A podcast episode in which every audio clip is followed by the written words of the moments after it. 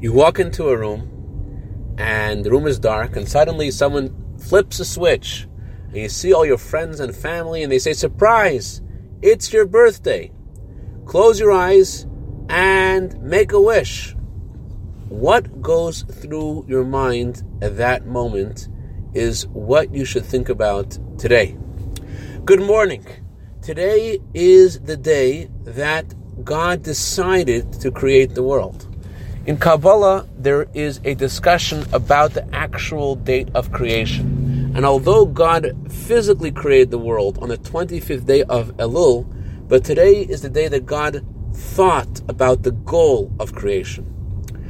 Creation itself is associated with the month of Tishrei, when God created the world and each creature and gave each creature its particular nature and limitations.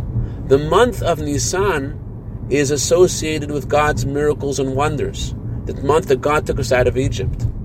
While creation itself was done in a way where we cannot see God's presence, the goal of creation is that we should see God's presence, as we will with the coming of Mashiach. And every good thought, word, and action we do brings about the coming of Mashiach that much quicker. So today we are empowered to align ourselves with God's purpose of creation, to see, are we thinking and doing and acting the way that God wants us to, to fulfill His wish in this world. I'd like to dedicate a minute of Torah today to Rabbi and Missus Tzemach Kunin in honor of Rabbi Kunin's birthday tonight. Rabbi Kunin, may you have a year of Brachah V'atzlochah B'Gashim Yisuf of Ruchlius. Have a wonderful day.